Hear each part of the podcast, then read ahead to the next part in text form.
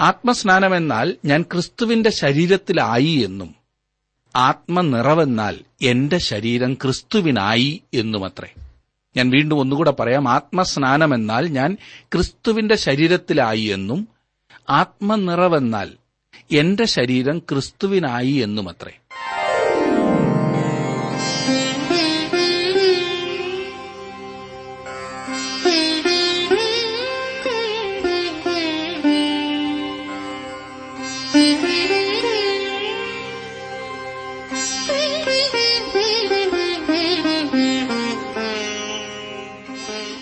T W ആറിന്റെ വേദപഠന class ആരംഭിക്കുകയാണ്. ജീവസന്ദേശം. ജീവസന്ദേശം വേദപഠന ക്ലാസുകളിലേക്ക് എല്ലാ പ്രിയ ശ്രോതാക്കളെയും സ്നേഹപൂർവം സ്വാഗതം ചെയ്യുന്നു. സഹോദരൻ ജോർജ് ഫിലിപ്പ് പഠിപ്പിക്കുന്ന ഈ വേദപഠന ക്ലാസ്സിലെ ഇന്നത്തെ പാഠഭാഗം അപ്പോസ്തല പ്രവൃത്തികൾ രണ്ടിന്റെ ഒന്ന് മുതൽ പതിനാല് വരെയുള്ള വാക്യങ്ങൾ. പ്രാർത്ഥനയോടെ നമുക്ക് പഠിക്കാം.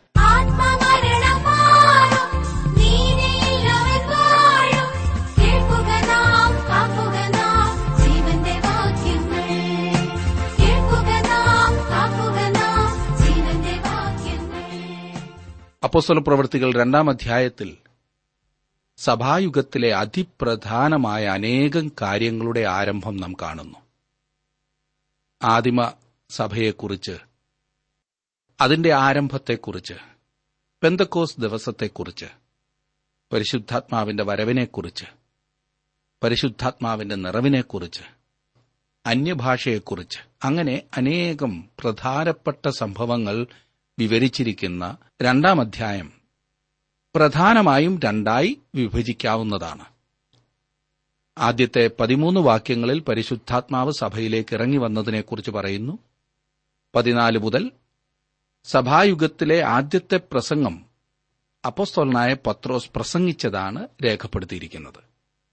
രണ്ടാം അധ്യായത്തിന്റെ ആദ്യത്തെ വാക്യം മുതൽ നമുക്കിന്ന് പഠിക്കാം. എന്നോടൊപ്പം നിങ്ങൾ ആ ഭാഗം നോക്കുമല്ലോ. ഒന്നാം വാക്യം. പെന്തക്കോസ് നാൾ വന്നപ്പോൾ എല്ലാവരും ഒരു സ്ഥലത്ത് ഒന്നിച്ചു കൂടിയിരുന്നു.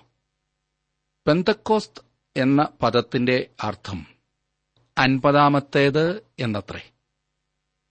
ഇങ്ങനൊരു പേര് വരുവാൻ കാരണം ആദ്യ ഫല പെരുന്നാളിന് ശേഷം അൻപതാം ദിവസമായിരുന്നു ഈ പെന്തക്കോസ്ത് പെരുന്നാൾ ആഘോഷിച്ചിരുന്നത്. ലേവ്യ പുസ്തകം ഇരുപത്തിമൂന്നാം അധ്യായത്തിന്റെ പതിനഞ്ച് മുതൽ ഇരുപത്തിരണ്ട് വരെയുള്ള വാക്യങ്ങൾ. ലേവ്യ പുസ്തകം ഇരുപത്തിമൂന്നാം അധ്യായത്തിൽ കാണുന്ന യഹൂദ പെരുന്നാളുകളുടെ കലണ്ടർ. യേശുക്രിസ്തു തികച്ച പ്രവർത്തനങ്ങളുടെ ഒരു രേഖാരൂപമാകുന്നു നമുക്ക് നൽകുന്നത്. ദൈവത്തിന്റെ കുഞ്ഞാടായിട്ടുള്ള ക്രിസ്തുവിന്റെ മരണത്തെയാണ് പെസഹ ചിത്രീകരിക്കുന്നതെന്ന് യോഹന്നാന്റെ സുവിശേഷം ഒന്നാം അധ്യായത്തിന്റെ ഇരുപത്തിയൊൻപതാം വാക്യത്തിലും ഒന്ന് കൊരിന്തിയർ അഞ്ചിന്റെ ഏഴിലും നാം കാണുന്നു. ആദ്യ ഫല പെരുന്നാൾ മരണത്തിൽ നിന്നുള്ള ക്രിസ്തുവിന്റെ പുനരുത്ഥാനത്തെ ചിത്രീകരിക്കുന്നുവെന്ന് ഒന്ന് കുരുന്തിയർ പതിനഞ്ചാം അധ്യായത്തിന്റെ ഇരുപത് മുതൽ ഇരുപത്തിമൂന്ന് വരെയുള്ള വാക്യങ്ങളിൽ നാം കാണുന്നു. അവിടെ നാം വായിക്കുന്നത് ഓരോരുത്തനും താൻ താന്റെ നിരയിലത്രേ ആദ്യ ഫലം ക്രിസ്തു പിന്നെ ക്രിസ്തുവിനുള്ളവർ അവന്റെ വരവിങ്കൽ പിന്നെ അവസാനം. ആദ്യ ഫല പെരുന്നാൾ കഴിഞ്ഞ് അൻപതാം ദിവസം വരുന്ന പെന്തക്കോസ് പെരുന്നാൾ ക്രിസ്തുവിന്റെ ശരീരമാകുന്ന സഭയുടെ രൂപീകരണത്തിന്റെ ചിത്രമാകുന്നു നമുക്ക് നൽകുന്നത്. തങ്ങൾക്ക് ന്യായപ്രമാണം ലഭിച്ചതിനെ ഓർക്കുകയും ആഘോഷിക്കുകയും ചെയ്യുവാൻ യഹൂദന്മാർ പെന്തക്കോസ്തു പെരുന്നാൾ കൊണ്ടാടിയിരുന്നെങ്കിൽ ക്രിസ്തുവിശ്വാസികളായ നാം ആഘോഷിക്കുന്നതിന് കാരണം സഭയ്ക്ക് പരിശുദ്ധാത്മാവിനെ നൽകിയ ദിവസമായതിനാലാണ്. പഴയത് അക്ഷരത്തിന്റെ പ്രമാണം ആയിരുന്നെങ്കിൽ നമുക്കിന്ന് ആത്മാവിന്റെ പ്രമാണമാകുന്നു നൽകിയിരിക്കുന്നത്. ഒന്നാം വാക്യത്തിൽ നാം കണ്ടത് പെന്തക്കോസ് നാൾ വന്നപ്പോൾ അഥവാ നിവർത്തിയായപ്പോൾ അതിന്റെ അർത്ഥം എന്തിന്റെ നിഴലായിരുന്നുവോ അതിന്റെ പൂർത്തീകരണം വന്നപ്പോൾ എന്നാണ്. ആദ്യഫല പെരുന്നാളിൽ പുരോഹിതൻ യഹോവയുടെ മുൻപാകെ കൊയ്ത്തിലെ ആദ്യത്തെ ധാന്യക്കറ്റ നീരാജനം ചെയ്യുമായിരുന്നു. എന്നാൽ പെന്തക്കോസ്തിൽ അവൻ രണ്ടിടങ്ങഴി മാവ് കൊണ്ട് രണ്ടപ്പം കൊണ്ടുവരേണമായിരുന്നു. എന്തുകൊണ്ട്? കാരണം പെന്തക്കോസ്തിൽ പരിശുദ്ധാത്മാവ് വിശ്വാസികളെ ആത്മസ്നാനത്താൽ ക്രിസ്തുവിനോട് ഏകീഭവിപ്പിച്ച് ഒരു ശരീരമാക്കി തീർത്തു. യഹൂദ വിശ്വാസികൾക്ക് ഈ സ്നാനം പെന്തക്കോസ് നാളിലാകുന്നു ലഭിച്ചതെങ്കിൽ യഹൂദേതര വിശ്വാസികൾക്ക് അത് ലഭിച്ചത് കൊർന്നല്യോസിന്റെ ഭവനത്തിൽ വെച്ചായിരുന്നു. പെന്തക്കോസ്ത് പെരുന്നാളിൽ അർപ്പിക്കപ്പെട്ടിരുന്ന രണ്ടപ്പത്തിന്റെ ചിത്രം ഇവിടെയാണ് വിശദീകരിക്കപ്പെടുന്നത്. യഹൂദനും അല്ലാത്തവരും ഒരു ശരീരമാകുന്ന പ്രക്രിയ. അപ്പത്തിൽ പുളിപ്പുണ്ടായിരുന്നതായി പറഞ്ഞിരിക്കുന്നത് ശ്രദ്ധിച്ചാലും. ഭൂമിയിലെ സഭയിൽ പാപത്തിന്റെ സാന്നിധ്യമുണ്ടാകും എന്നത് കാണിക്കുവാനാണ് സ്വർഗത്തിൽ എത്തുന്നത് വരെയും സഭ പൂർണമായിരിക്കേയില്ല എന്ന് കാണിക്കുവാനാണ് ഈ പുളിപ്പിനെക്കുറിച്ച് പറഞ്ഞിരിക്കുന്നത്. ഈ ലോകത്തിൽ ക്രിസ്തുവിന്റെ ശരീരമായി ഒരു കൂട്ടത്തെ രൂപവൽക്കരിക്കപ്പെടുന്ന ശുശ്രൂഷയ്ക്കു വേണ്ടി പരിശുദ്ധാത്മാവ് വരുന്നത് ആകുന്നു പെന്തക്കോസ് ദിനത്തിൽ നാം കാണുന്നത്. അതെ ഈ പറഞ്ഞ പെന്തക്കോസ്ത് ദിവസം പരിശുദ്ധാത്മാവ് ലോകത്തിലേക്ക് വരുന്നതിനു മുൻപ് സഭ ഉണ്ടായിരുന്നില്ല. ബേദലഹേം യേശുവിന്റെ ജന്മസ്ഥലം ആയിരിക്കുന്നതുപോലെ പെന്തക്കോസ്ത് ദിവസം എരുഷലേം പരിശുദ്ധാത്മാവിന്റെ ജന്മസ്ഥാനമായി തീർന്നു പരിശുദ്ധാത്മാവ് ഭൂമിയിൽ അവതരിച്ചു എന്ന് പറയാം. ഈ നൂറ്റിയിരുപത് ശിഷ്യന്മാർ പത്ത് ദിവസം നടത്തിയ കാത്തിരിപ്പ് പ്രാർത്ഥനയാലാണ് പെന്തക്കോസ്തിലെ ഈ പറഞ്ഞ അത്ഭുതങ്ങളെല്ലാം സംഭവിച്ചത് എന്ന് ചിന്തിച്ച് അവരെപ്പോലെ കാത്തിരുന്ന് പ്രാർത്ഥിച്ചാൽ മറ്റൊരു പെന്തക്കോസ്തു വരികയും ശിഷ്യന്മാർക്കുണ്ടായ അനുഭവങ്ങളെല്ലാം നമുക്കുമുണ്ടാകും എന്ന് ചിന്തിക്കുന്നത് ശരിയാകില്ല. നമ്മുടെ കർത്താവിന്റെ കാൽവറി മരണം പോലെ ഇനിയും ഒരിക്കലും ആവർത്തിക്കാത്ത മറ്റൊരു സംഭവമാണ് പെന്തക്കോസ്ത്. ആത്മാവിന്റെ നിറവ് അതായത് ആത്മാവിന്റെ പുത്തൻ നിറവ് സമയാസമയങ്ങളിൽ സഭയിൽ ഉണ്ടായേക്കാം. അതിനായി ക്ഷമയോടെ കാത്തിരുന്ന് നാം പ്രാർത്ഥിക്കേണ്ടതാണ്. എന്നാൽ ഇനിയും ഒരു പെന്തക്കോസ്ത് ദിവസം ഉണ്ടാകുന്നതിനു വേണ്ടി കാത്തിരിക്കേണ്ടതില്ല. രണ്ടാം അധ്യായത്തിന്റെ രണ്ടാം വാക്യത്തിൽ നാം വായിക്കുന്നത് പെട്ടെന്ന് കൊടിയ കാറ്റടിക്കുന്നത് പോലെ ആകാശത്തു നിന്ന് ഒരു മുഴക്കമുണ്ടായി. അവർ ഇരുന്നിരുന്ന വീട് മുഴുവനും നിറച്ചു. വളരെ പ്രധാനപ്പെട്ട ഒരു കാര്യം ഈ ഭാഗത്ത് നിങ്ങൾ ശ്രദ്ധിക്കുവാൻ ഞാൻ ആഗ്രഹിക്കുന്നു. പരിശുദ്ധാത്മാവ് വന്നപ്പോൾ അവൻ അദൃശ്യനായിരുന്നു. എന്നാൽ രണ്ട് പ്രകാരത്തിൽ അവൻ തന്റെ സാന്നിധ്യം പ്രകടമാക്കിയതായി ഇവിടെ നാം കാണുന്നു. മനുഷ്യരെല്ലാം വിവരങ്ങൾ ശേഖരിക്കുന്ന രണ്ട് കവാടങ്ങളുണ്ടല്ലോ. ശ്രവണ കവാടവും നേത്ര കവാടവും നാം കേൾക്കുന്നു കാണുന്നു. പരിശുദ്ധാത്മാവ് ഈ രണ്ട് കവാടങ്ങളും ഉപയോഗിച്ചു. ശ്രവണശക്തി കൊണ്ടാണ് കൊടിയ കാറ്റടിക്കുന്നത് പോലെ ഒരു വലിയ മുഴക്കം ആകാശത്തു നിന്നും ഉണ്ടായത് അവർ കേട്ടത്. ആ ശബ്ദം അവർ ഇരുന്നിരുന്ന വീട് മുഴുവനും നിറച്ചു എന്ന് നാം കാണുന്നു. അതൊരു കാറ്റല്ലായിരുന്നു എന്ന വസ്തുത ശ്രദ്ധിച്ചോണം. കൊടിയ അതായത് ചുഴലിക്കൊടുങ്കാറ്റിന്റേതുപോലുള്ള ശബ്ദമായിരുന്നു. മരങ്ങളുടെ മുകളിൽ കാറ്റടിക്കുമ്പോഴുള്ള ശബ്ദമല്ല കേട്ടോ. അപ്പോൾ മരങ്ങളിൽ നിന്നും വലിയ ശബ്ദം നാം കേൾക്കും. മരങ്ങൾ ഒടിയുന്നതും മറിയുന്നതുമൊക്കെ അതല്ല ഇവിടുത്തെ വിഷയം. ചുഴലിക്കാറ്റടിക്കുമ്പോൾ അതിനെ തടഞ്ഞ് ശബ്ദമുണ്ടാക്കുവാൻ ഒന്നും ഇല്ലാത്ത സ്ഥലത്തുപോലും ഭയാനകമായ ഒരു സീൽക്കാരം ഉണ്ടാകും. അതാണ് ഇവിടെ ഉദ്ദേശിക്കുന്നത്. നിങ്ങളത് കേട്ടിട്ടുണ്ടാകുമോ എന്ന് എനിക്കറിയില്ല ഞാനത് കേട്ടിട്ടുണ്ട്. ഒരു ആയിരം ട്രെയിൻ ഒരുമിച്ചിരമ്പി വരുന്ന ശബ്ദം.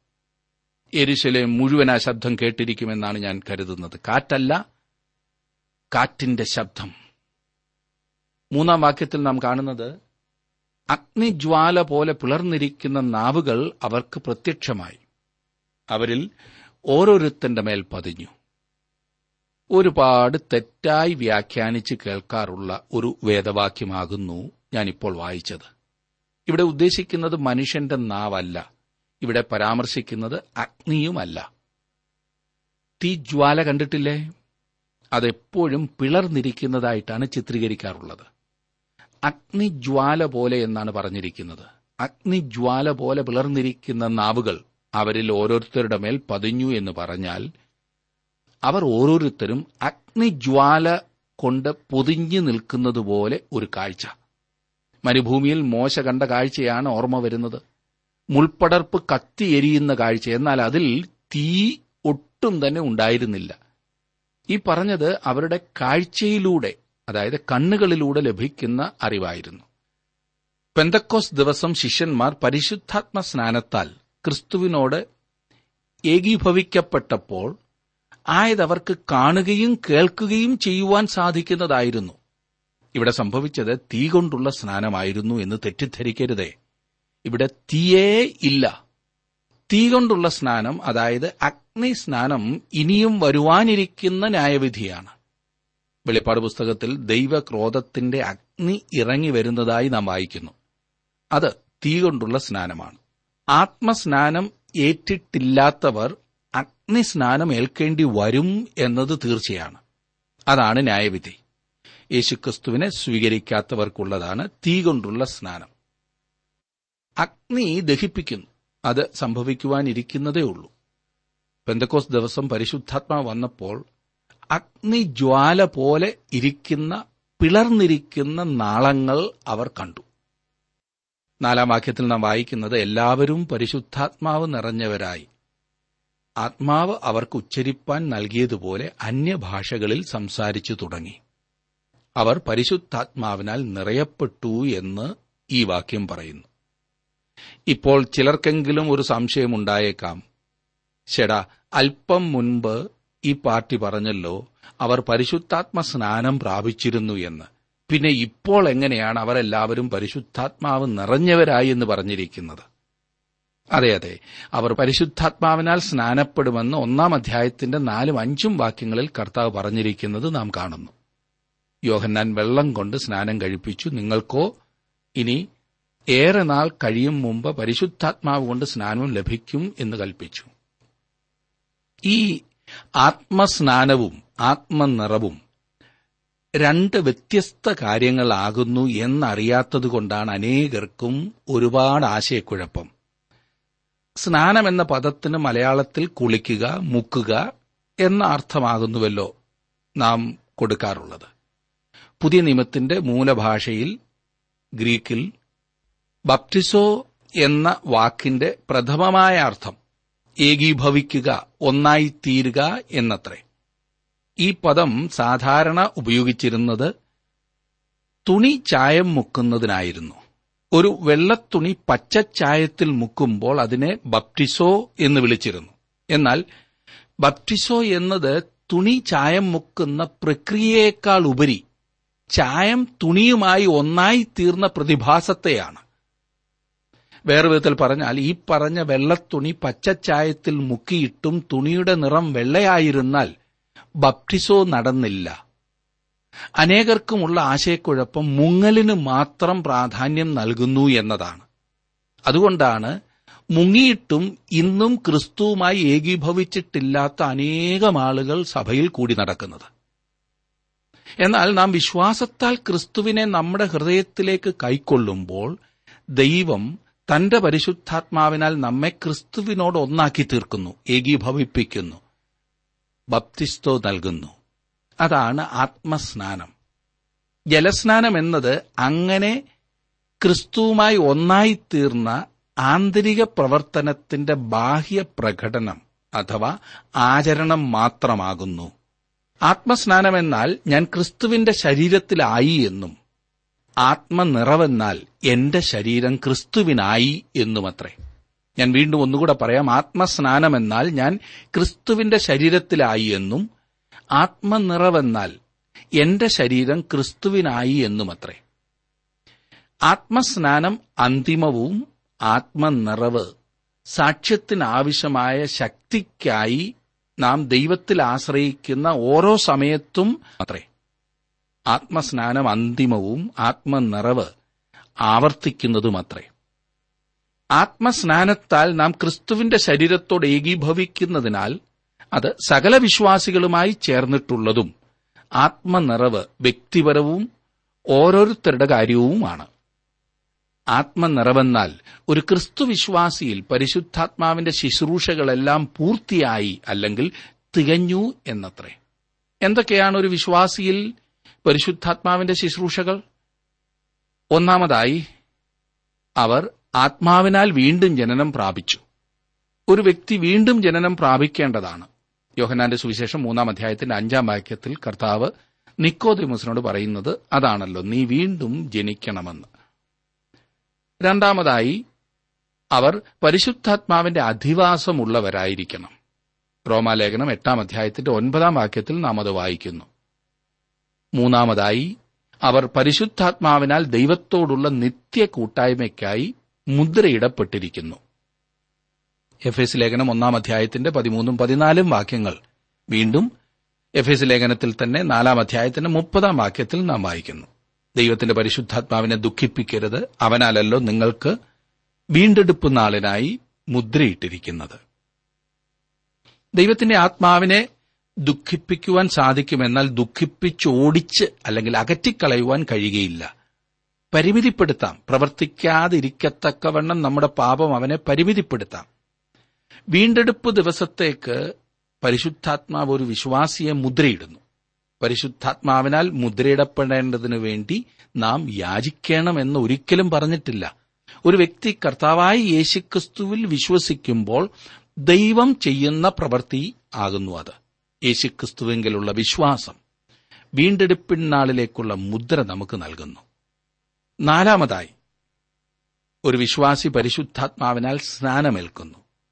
യോഹന്നാൻ സ്നാപകൻ അതേക്കുറിച്ച് മുമ്പേ തന്നെ സൂചിപ്പിച്ചിട്ടുണ്ട്. ലൂക്കോസിന്റെ സുവിശേഷം മൂന്നാം അധ്യായത്തിന്റെ പതിനാറാം വാക്യം നാം വായിക്കുമ്പോൾ യോഹന്നാൻ എല്ലാവരോടും ഉത്തരം പറഞ്ഞത് ഞാൻ നിങ്ങളെ വെള്ളം കൊണ്ട് സ്നാനം കഴിപ്പിക്കുന്നു എന്നാൽ എന്നിലും ബലവാനായവൻ വരുന്നു. അവന്റെ ചെരുപ്പിന്റെ വാർ അഴിപ്പാൻ ഞാൻ യോഗ്യനല്ല. അവൻ നിങ്ങളെ പരിശുദ്ധാത്മാവ് കൊണ്ടും തീ കൊണ്ടും സ്നാനം കഴിപ്പിക്കും. അപ്പോസല പ്രവൃത്തികൾ ഒന്നാം അധ്യായത്തിന്റെ അഞ്ചാം വാക്യത്തിൽ കർത്താവായ യേശു ക്രിസ്തുവും ഇക്കാര്യം സൂചിപ്പിക്കുന്നുണ്ട്. യോഹന്നാൻ വെള്ളം കൊണ്ട് സ്നാനം കഴിപ്പിച്ചു. നിങ്ങൾക്കോ ഇനിയും ഏറെ നാൾ കഴിയും മുൻപ് പരിശുദ്ധാത്മാവ് കൊണ്ട് സ്നാനം ലഭിക്കും എന്ന് കൽപ്പിച്ചു. ഈ പറഞ്ഞ സ്നാനം നടക്കുകയുണ്ടായി. ആത്മസ്നാനത്താൽ അവരെ വിശ്വാസികളുടെ കൂട്ടത്തിലേക്ക് അതായത് ക്രിസ്തുവിന്റെ ശരീരമാകുന്ന സഭയിലേക്ക് ഒന്നാക്കി തീർത്തു അത് സഭയ്ക്ക് ആരംഭം കുറിച്ചു. അന്നു മുതൽ യേശുക്രിസ്തുവിലുള്ള ഓരോ വിശ്വാസിയും പരിശുദ്ധാത്മ സ്നാനത്താൽ ക്രിസ്തുവിന്റെ ശരീരത്തിന്റെ അംഗങ്ങളായി തീരുന്നു യഹൂദന്മാരോ യവനന്മാരോ ദാസന്മാരോ സ്വതന്ത്രരോ നാം എല്ലാവരും ഏക ശരീരമാകുമാർ ഒരേ ആത്മാവിൽ സ്നാനമേറ്റ് എല്ലാവരും ഒരേ ആത്മാവിനെ പാനം ചെയ്തിരിക്കുന്നു എന്ന് പൗലോസ് പറയുന്നു. കൊരിന്തിർക്കെഴുതിയ ഒന്നാം ലേഖനം പന്ത്രണ്ടാം അധ്യായത്തിന്റെ പതിമൂന്നാം വാക്യത്തിൽ നാം അത് വായിക്കുന്നു.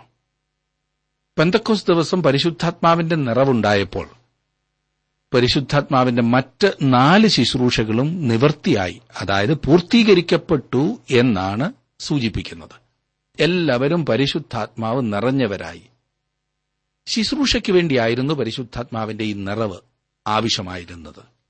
പരിശുദ്ധാത്മ നിയന്ത്രണത്തിലുള്ള പ്രവർത്തനങ്ങൾ. പരിശുദ്ധാത്മ നിറവിൽ നിന്നാണ് പെന്തക്കോസ് ദിനത്തിലെ അനുഭവമുണ്ടായത്. പരിശുദ്ധാത്മ സ്നാനത്തിൽ നിന്നല്ല ഇന്നും അതുതന്നെയാണ് വാസ്തവം. സേവനത്തിനായി അതായത് ശുശ്രൂഷയ്ക്കായി സാക്ഷ്യത്തിനായി പരിശുദ്ധാത്മാവിന്റെ നിറവ്. നാം എന്തെങ്കിലും അതിനുവേണ്ടി ചെയ്യേണ്ടതായിട്ടുള്ളതുണ്ടെങ്കിൽ അത് പരിശുദ്ധാത്മാവിന്റെ നിറവിനു വേണ്ടി മാത്രമാണ്. പരിശുദ്ധാത്മാവിനാൽ നിറയപ്പെടുവീൻ എന്ന് നമ്മോട് കൽപ്പിച്ചിട്ടുണ്ട്. എഫ് എസ് ലേഖനം അഞ്ചാം അധ്യായത്തിന്റെ പതിനെട്ടാം വാക്യം. പെന്തക്കോസ്തിനു മുൻപേ വിശ്വാസികൾക്ക് ഈ ആത്മനിറവ് ആവശ്യമായിരുന്നു എന്ന കാര്യം ശ്രദ്ധിക്കുക. അപ്പോസ്വലപ്രവൃത്തിയുടെ പുസ്തകം ഒന്നാം അധ്യായത്തിന്റെ പതിനാലാം വാക്യത്തിൽ നാം വായിക്കുന്നത് അവൻ എന്തിനു വേണ്ടിയായിരിക്കണം പ്രാർത്ഥിച്ചത്? അതെ പരിശുദ്ധാത്മാവിനെ അവർക്ക് അയച്ചു കൊടുക്കുമെന്നുള്ള യേശുക്രിസ്തുവിന്റെ വാഗ്ദത്ത നിവർത്തിക്കുവേണ്ടി അവർ പ്രാർത്ഥിച്ചു. പരിശുദ്ധാത്മ സ്നാനം നമുക്ക് നൽകപ്പെട്ടിട്ടുള്ള ഒരു കൽപ്പനയല്ല. അതൊരു അനുഭവവുമല്ല. യേശുക്രിസ്തുവിലായിരിക്കുന്ന ഒരു വിശ്വാസിയിൽ പരിശുദ്ധാത്മാവ് അധിവസിക്കുകയും വീണ്ടെടുപ്പിൻ നാളിനായി അവനെ മുദ്രയിടുകയും ചെയ്യുന്നു. അവനെ ആത്മസ്നാനത്താൽ ക്രിസ്തുവിന്റെ ശരീരമാകുന്ന സഭയിലാക്കി വെക്കുകയും ചെയ്യുന്ന ദൈവത്തിന്റെ പ്രവർത്തനമാണ് ഈ പരിശുദ്ധാത്മ സ്നാനം അതെ ദൈവാത്മാവിന്റെ നിറവ് സേവനത്തിനായുള്ള ശക്തീകരണമാണ്. ആത്മാവിനാൽ നിറവീൻ എന്ന് നമ്മോട് കൽപ്പിച്ചിട്ടുണ്ടല്ലോ. അവർ പരിശുദ്ധാത്മാവിനാൽ നിറയപ്പെട്ട് കഴിഞ്ഞപ്പോൾ ആത്മാവ് അവർക്ക് ഉച്ചരിപ്പാൻ നൽകിയതുപോലെ അന്യഭാഷകളിൽ സംസാരിച്ചു തുടങ്ങി. അപ്പോൾ സ്വലപ്രവൃത്തിയുള്ള പുസ്തകം രണ്ടാം അധ്യായത്തിന്റെ നാലാം വാക്യത്തിൽ നാം അത് കാണുന്നു. ഈ അന്യഭാഷകൾ എന്ന് പറയുന്നത് നിലവിലില്ലാത്ത അല്ലെങ്കിൽ അറിയപ്പെടാത്ത ഏതെങ്കിലുമൊക്കെ ഭാഷകളല്ല. റോമ സാമ്രാജ്യത്തിലുടനീളം യഹൂദന്മാർ സംസാരിച്ചിരുന്ന അനേകം ഭാഷകളുണ്ടായിരുന്നു. പെന്തക്കോസ് പെരുന്നാളിന് വേണ്ടി ഈ ആളുകൾ റോമാ സാമ്രാജ്യത്തിന്റെ വിവിധ ഭാഗങ്ങളിൽ നിന്നും വന്നു ചേർന്നവരാണ്. ഉത്സവങ്ങളിൽ മൂന്നെണ്ണത്തിന് പുരുഷന്മാർ എല്ലാവരും എരുശലേമിൽ വന്നു ചേരണമെന്നുള്ളത് ജൂതമതത്തിന്റെ നിയമമായിരുന്നു. അതുകൊണ്ടാണ് അവർ എരുശലേമിൽ വന്നത്. പരിശുദ്ധാത്മാവ് പെന്തക്കോസ് ദിവസം ഈ ഭൂമിയിലേക്ക് വന്നു. സഭയുടെ മേൽ ഇന്ന് അവൻ വരേണ്ടതിനായി പ്രേരിപ്പിക്കുകയോ യാചിക്കുകയോ ചെയ്യേണ്ട കാര്യമില്ല. അവൻ ഇവിടെയുണ്ട് ഇന്ന് ലോകത്തിൽ ദൈവത്തിന്റെ ആത്മാവുണ്ട്. അവൻ വന്നതിന് ശേഷം എന്തു ചെയ്യുമെന്ന് യേശു നമ്മോട് പറഞ്ഞിട്ടുണ്ട്. യോഹനാന്റെ സുവിശേഷം പതിനാറാം അധ്യായത്തിന്റെ പതിനാലാം വാക്യത്തിൽ നാം വായിക്കുന്നത് അവൻ എനിക്കുള്ളതിൽ നിന്നെടുത്ത് നിങ്ങൾക്ക് അറിയിച്ചു തരുന്നതുകൊണ്ട് എന്നെ മഹത്വപ്പെടുത്തും. ക്രിസ്തുവിനുള്ളത് എടുത്ത് നമുക്ക് കാണിച്ചു തരുമ്പോൾ അവൻ ഇവിടെയുണ്ട് എന്ന് നമുക്കറിയുവാൻ കഴിയുന്നു.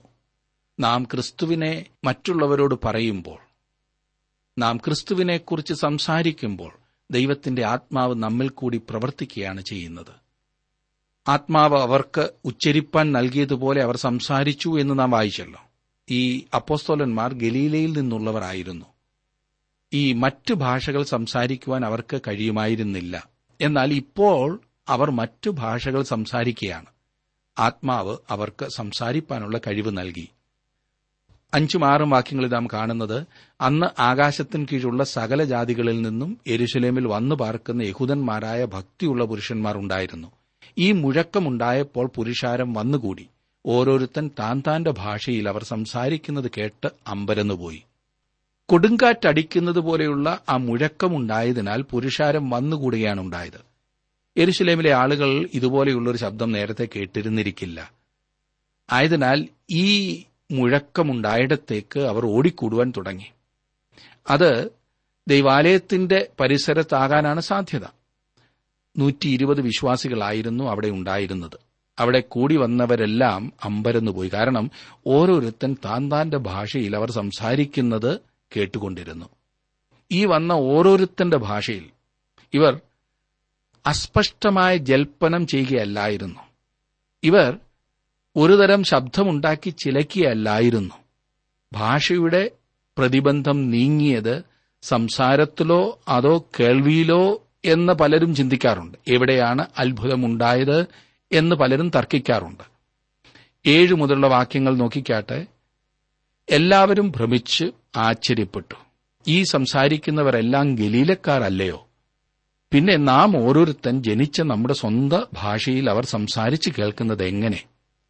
പാർത്ഥരും മേദ്യരും എലാമ്യരും മെസപ്പൊത്തോമിയയിലും മെഹൂദിയിലും കപ്പദോക്കിയയിലും പൊന്തോസിലും ആസിയയിലും ഫ്രുഗയിലും പംഫുല്യയിലും മിശ്രൈമിലും കുറേനയ്ക്ക് ചേർന്ന ലിബ്യ പ്രദേശങ്ങളിലും പാർക്കുന്നവരും റോമയിൽ നിന്ന് വന്നു പാർക്കുന്നവരും യഹൂദന്മാരും യഹൂദ മതാനുസാരികളും ക്രേത്യരും അറബിക്കാരുമായ നാം ഈ നമ്മുടെ ഭാഷകളിൽ അവർ ദൈവത്തിന്റെ വൻകാര്യങ്ങളെ പ്രസ്താവിക്കുന്നത് കേൾക്കുന്നുവല്ലോ എന്ന് പറഞ്ഞു.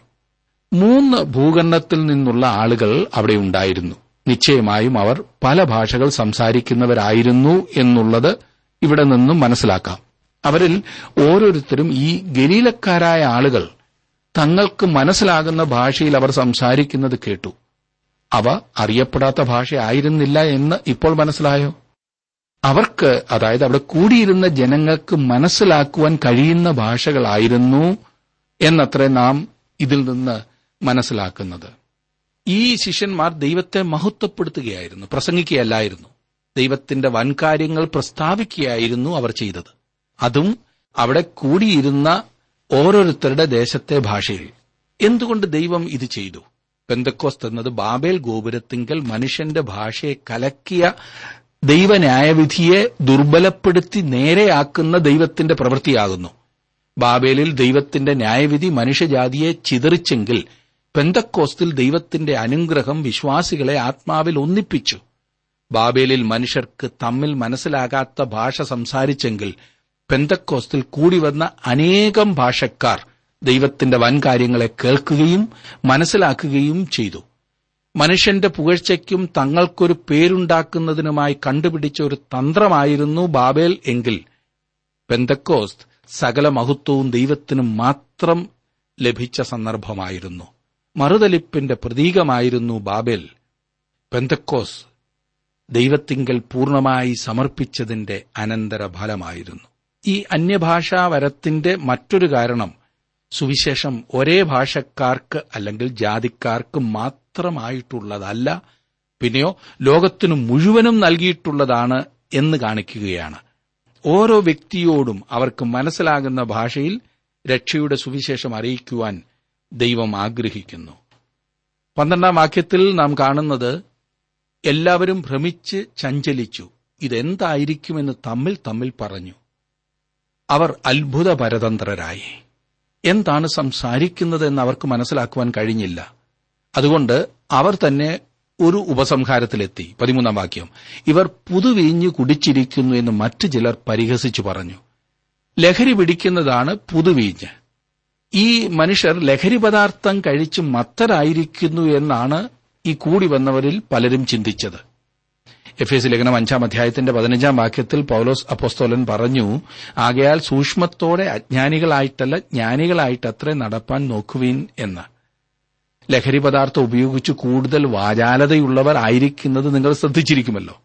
കള്ളു കുടിച്ചതിന് ശേഷം മിക്കവാറും മിണ്ടാതിരിക്കുന്നവർ വളരെ ചുരുക്കമാണ്. അപ്പോൾ കൂടുതൽ സംസാരിക്കുവാനുള്ള ഒരു പ്രവണതയാണ്. എല്ലാവർക്കും എന്തെങ്കിലുമൊക്കെ വിളിച്ചു പറയണം. ഇന്ന് നമ്മിൽ പലർക്കും സംസാരിക്കുവാൻ കഴിയേണ്ടതിന് ദൈവത്തിന്റെ പരിശുദ്ധാത്മാവിന്റെ നിറവാണ് ആവശ്യമായിരിക്കുന്നത്. അറിയപ്പെടാത്ത ഭാഷയിൽ സംസാരിക്കുന്നതിനല്ല പിന്നെയോ ദൈവത്തിന്റെ വൻകാര്യങ്ങളെ അതെ കർത്താവ് യേശു ക്രിസ്തുവിലൂടെയുള്ള രക്ഷയെക്കുറിച്ച് മറ്റുള്ളവരോട് പറയുവാനുള്ള ശക്തിക്കു വേണ്ടി ഈ ആത്മാവിന്റെ നിറവ് ആവശ്യമാണ്. ഇപ്രകാരമുള്ള ഒരു ഭാഷാവരമാണ് ഇന്ന് സഭയ്ക്ക് അത്യന്താപേക്ഷിതമായിരിക്കുന്നത്. അതേ സുഹൃത്തെ ദൈവത്തിന്റെ അത്ഭുത പ്രവർത്തനങ്ങൾ ഇന്നും സഭയിൽ നമുക്ക് കാണുവാൻ സാധിക്കുന്നു. തങ്കിലേക്ക് സമർപ്പിച്ച് തന്റെ പരിശുദ്ധാത്മാവിനാൽ നിയന്ത്രിക്കപ്പെടുന്ന ഏതൊരു വ്യക്തിയെയും ദൈവം ഇന്നും ശക്തീകരിച്ച് തന്റെ സാക്ഷ്യത്തിനായി ഉപയോഗിക്കുന്നു. തുടർന്നുള്ള ക്ലാസ്സിൽ നമുക്കിതേക്കുറിച്ച് കൂടുതൽ പഠിക്കുവാൻ സാധിക്കും. ദൈവം നിങ്ങളെ അനുഗ്രഹിക്കുന്നതിനു വേണ്ടി നമുക്ക് ഒരുമിച്ച് പ്രാർത്ഥിക്കാം. കർത്താവെ അവിടുത്തെ വചനം ഞങ്ങൾക്ക് ഇന്ന് വീണ്ടും നൽകി തന്നതിനായി സ്തോത്രം. നിന്റെ വചനം അതിശക്തിയോടെ ഞങ്ങളോട് സംസാരിക്കുമ്പോൾ ആ ശക്തിയുള്ള വചനം മറ്റുള്ളവരെ അറിയിക്കുന്നതിനൊരു ഉത്തരവാദിത്വം ഞങ്ങൾക്കുണ്ട് എന്നുള്ള ബോധത്തോടെ ഞങ്ങൾ ജീവിപ്പാൻ ഞങ്ങളെ സഹായിക്കണമേ. വചനം കേട്ട എല്ലാവരെയും അവിടുന്ന് അനുഗ്രഹിച്ചാട്ടെ ക്രിസ്തുവേശുവിന്റെ നാമത്തിൽ പ്രാർത്ഥിക്കുന്നു കേൾക്കുമാറാകണമേ. ആമേൻ.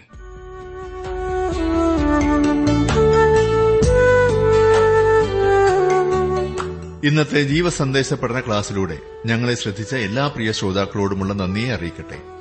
ദൈവവചനം കൃത്യമായി ക്രമമായി പഠിക്കുവാൻ ലഭിച്ചിരിക്കുന്ന ഈ അസുലഭ അവസരം പ്രയോജനപ്പെടുത്തുകയും സ്നേഹിതരെ അതിനായി ഉത്സാഹിപ്പിക്കുകയും ചെയ്യുക. അഭിപ്രായങ്ങളും നിർദ്ദേശങ്ങളും പ്രാർത്ഥനാ വിഷയങ്ങളും ഞങ്ങളെ അറിയിക്കുക. ഈ പുസ്തകത്തിന്റെ വിഷയവിഭജനം audio C D S D card എന്നിവ ആവശ്യമെങ്കിൽ ഞങ്ങളുമായി ബന്ധപ്പെടുക. ഞങ്ങളുടെ വിലാസം ജീവസന്ദേശം പോസ്റ്റ് ബോക്സ് നമ്പർ മൂന്ന് തിരുവല്ല അഞ്ച് Kerala. Phone zero four six nine two seven zero zero two eight four mobile nine four four seven seven six seven three seven eight ഞങ്ങളുടെ email address Malayalam T T V at radio eight eight two dot com വെബ്സൈറ്റിലും ഞങ്ങളുടെ programme ലഭിക്കുന്നതാണ്. ഞങ്ങളുടെ website W W W dot radio eight eight two dot com വരുവിൻ യേശുവിനരികിൽ. എത്ര നല്ലവൻ താൻ രുചിച്ചരികിൽ വരുവിൻ യേശുവിനരികിൽ. എത്ര നല്ലവൻ താൻ രുചിച്ചരികിൽ വരുവിൻ കൃപകൾ പൊഴിയും കുരിശിൻ അരികിൽ. വരുവിൻ കൃപകൾ പൊഴിയും കുരിശിൻ അരികിൽ. വരുവിൻ യേശുവിനരികിൽ. എത്ര നല്ലവൻ താൻ രുചിച്ചറികിൽ വരുവിൻ യേശുവിനരികിൽ. എത്ര നല്ലവൻ താൻ രുചിച്ചരികിൽ